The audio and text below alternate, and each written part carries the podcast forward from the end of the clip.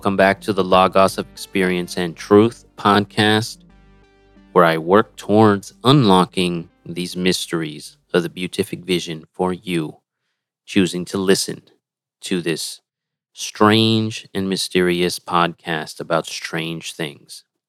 Why am I using the word strange? Well, today is June the 22nd. I'm not entirely sure when I'm going to release this, so might as well just put the date in there. And I just watched the Doctor Strange movie since it hit the Disney Plus website. Many things came to mind from it, and I'll address them here, and you'll hopefully understand why I'm addressing them here because it pertains to what is the beatific vision exactly? What is it? I've said in other podcasts that the beatific vision is the mystical experience in Christianity, particular Catholicism and Orthodox Christianity. That is what it is called. I think the two theologians of the great faith that spoke on it in particular were St. Augustine and St. Thomas Aquinas. But it is the culmination, the end point, the fulfillment, the blessing and gift of stumbling upon and then finding whatever it is that pertains to the mysteries and then choosing to pursue, know, understand, learn, think, meditate, absorb what these mysteries are and where they lead one towards. Since at the base foundation, I know I've spoken a lot on more secular ideas of what they bring to somebody. They unlock the mind and they help one to find themselves and all that kind of stuff. But at the base foundation of it, if we're talking of a mystical experience, of a religious experience, of transcending the known reality into the supernatural reality, to experience whatever the experience is of God, of what has been called God. That is what the beatific vision is. But a more apt question for it would be what does it look like? Or can we ask, what does the beatific vision look like? Hopefully, at this point, if you have been listening, you've visited my website, logosofexperienceandtruth.com. And if you have gone to the website, then what you've probably seen is a repeating image that I have purposefully plastered all over the website. It is the image that I am placing on every single post. It's the image that occupies the logo of Logos of Experience and Truth.com. And this image, again, all we're talking about here is simple pattern recognition. As easy as that sounds, it's also incredibly difficult because of the filters that we possess, the filters that we acquired through aging, from our youth, from our own prejudices, from our own perspectives. These filters exist in our mind, and it is essentially how we see the world. And so to see the beatific vision or to see artistic beauty, for instance, in our home, county, state, country, our form of government, our form of religion is personal, but it is also dictated by the paradigm in which we dwell in, the worldview that has been given to us. And for some, seeing outside of that can be difficult, if not impossible. Just as for those that utterly reject their own paradigm or the worldview in which they live in, seeing that beauty, for instance, or that artistic greatness within one's own culture might be more difficult than seeing it outside.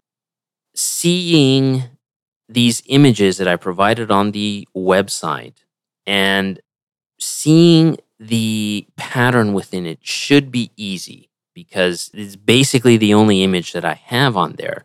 But I have it from all different religious and scientific walks of life, of humanity, the past, the present, and everything in between that I could find and that I could invest and purchase legal copies as well as the ones that I found online that were free. The image, again, it's very easy to show it because it exists everywhere. When you see it, and if you have any knowledge of anything, meditation, anything like that, I'm sure you've already seen the basic mandala symbol. But if you've only seen it in a mandala and not, for instance, in the Catholic cathedrals of the world, and if you haven't seen it, for instance, in the Muslim mosques of the world, then again, that's what I was talking about with the filters that exist in the mind of seeing it within our own, but not seeing it within the other. And I go into great depth in the premium content that I have on my website.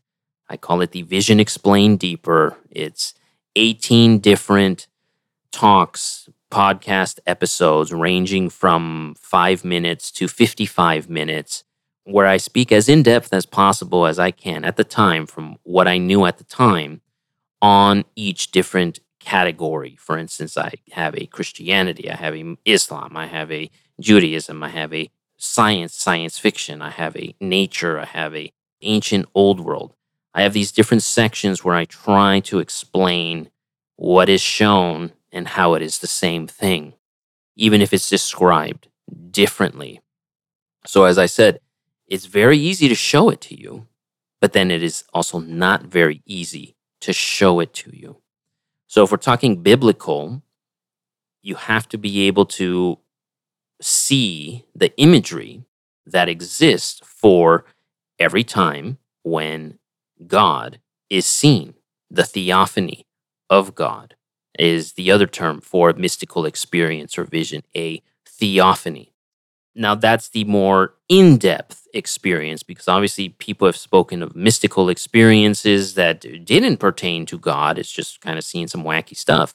But it is at the core depth of it some type of experience of the infinite, of the unknown, of eternity, or in the most basic of methods that I can speak on it, human creativity that when an artist pierces through and experiences creativity, that that is the most noticeable method that humans have been able to i mean i don't want to use the word channel since that's not what creativity is but it is the method by which this other realm has pierced through and entered into reality i guess is the best way to word it. And obviously i'm saying this because in looking at the imagery within the Doctor Strange movie, the Multiverse of Madness, the image is everywhere. So at the very onset, as soon as the movie started, I was like, oh, it's got the image all over in this thing. And that's kind of how my mind works now when I'm watching movies or television. I'm picking out when I see the imagery and trying to understand how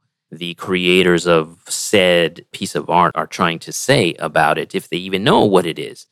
And obviously, in this, the opening scene, for instance, has Doctor Strange, an alternate Doctor Strange, running through this realm trying to find this supreme blessing kind of good thing. And in the background is the stained glass image from all you have to do is look at it looks like the stained glass window from Notre Dame, from the Cathedral of Notre Dame, or the Chartres Cathedral in France, I believe that's where that one is. So if you literally just hold up the stained glass window from one of those two or any other old Gothic cathedral, it literally looks exactly like what the artist decided to place in the Doctor Strange movie.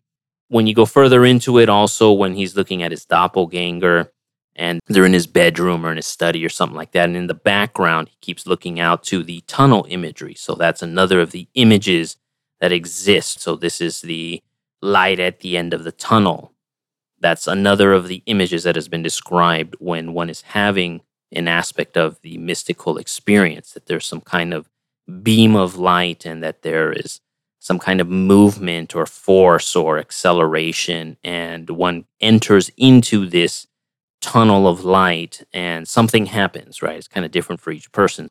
Each of those different, this is what happened, this is who I spoke to, this is what was said, this is the reason why. All of those are kind of the, how do I express this?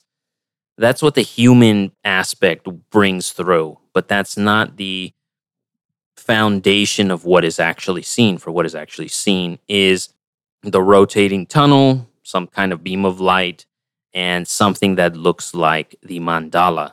It's been described as a mandala, it's been described as a dragon, it's been described as beams and streams of light, all kinds of different things. And then if we go on the biblical, Elijah is the flaming chariot wheel. In Ezekiel, it's the wheel within the wheel. In Zechariah, it's the lampstand. To understand that image, you have to look at it from above. When you look at it from above, it's the same image instead of from the side, because we think of a lampstand, we're looking at it sideways or we're looking at it like sitting on a table, but the actual imagery is to look at it from above because now you're looking at the wheel within the wheel imagery that is the same in all the other prophets. That's what it looks like. And each person tries to explain it as best they can, but then it is also throughout culture, artworks, structures. It's everywhere when you look at it. And so then that obviously that raises the question of well, why is it everywhere? And yet so difficult to understand thought I'd talk about that a little bit because I just watched it. The imagery was there. I was already thinking of, eh, did I talk enough about what does the beatific vision look like? What do I mean by unlocking the mysteries of the beatific vision? And obviously, what does the beatific vision look like would be one of those questions. Hopefully, I've answered that a little bit. Definitely visit the website, logosofexperiencetruth.com, to see the depth of the imagery take a look at purchasing the Vision Explained Deeper work since I go very in depth into each different religion, each different school of thought is the way I perceive science and science fiction, especially because in the science fiction part, a rotating ship with a beam of light that brings somebody up into it is exactly the same as the mystical experience. So the UFO experience is exactly the same as the mystical experience as well. So definitely check that out. Until next time, and I'll leave you at that.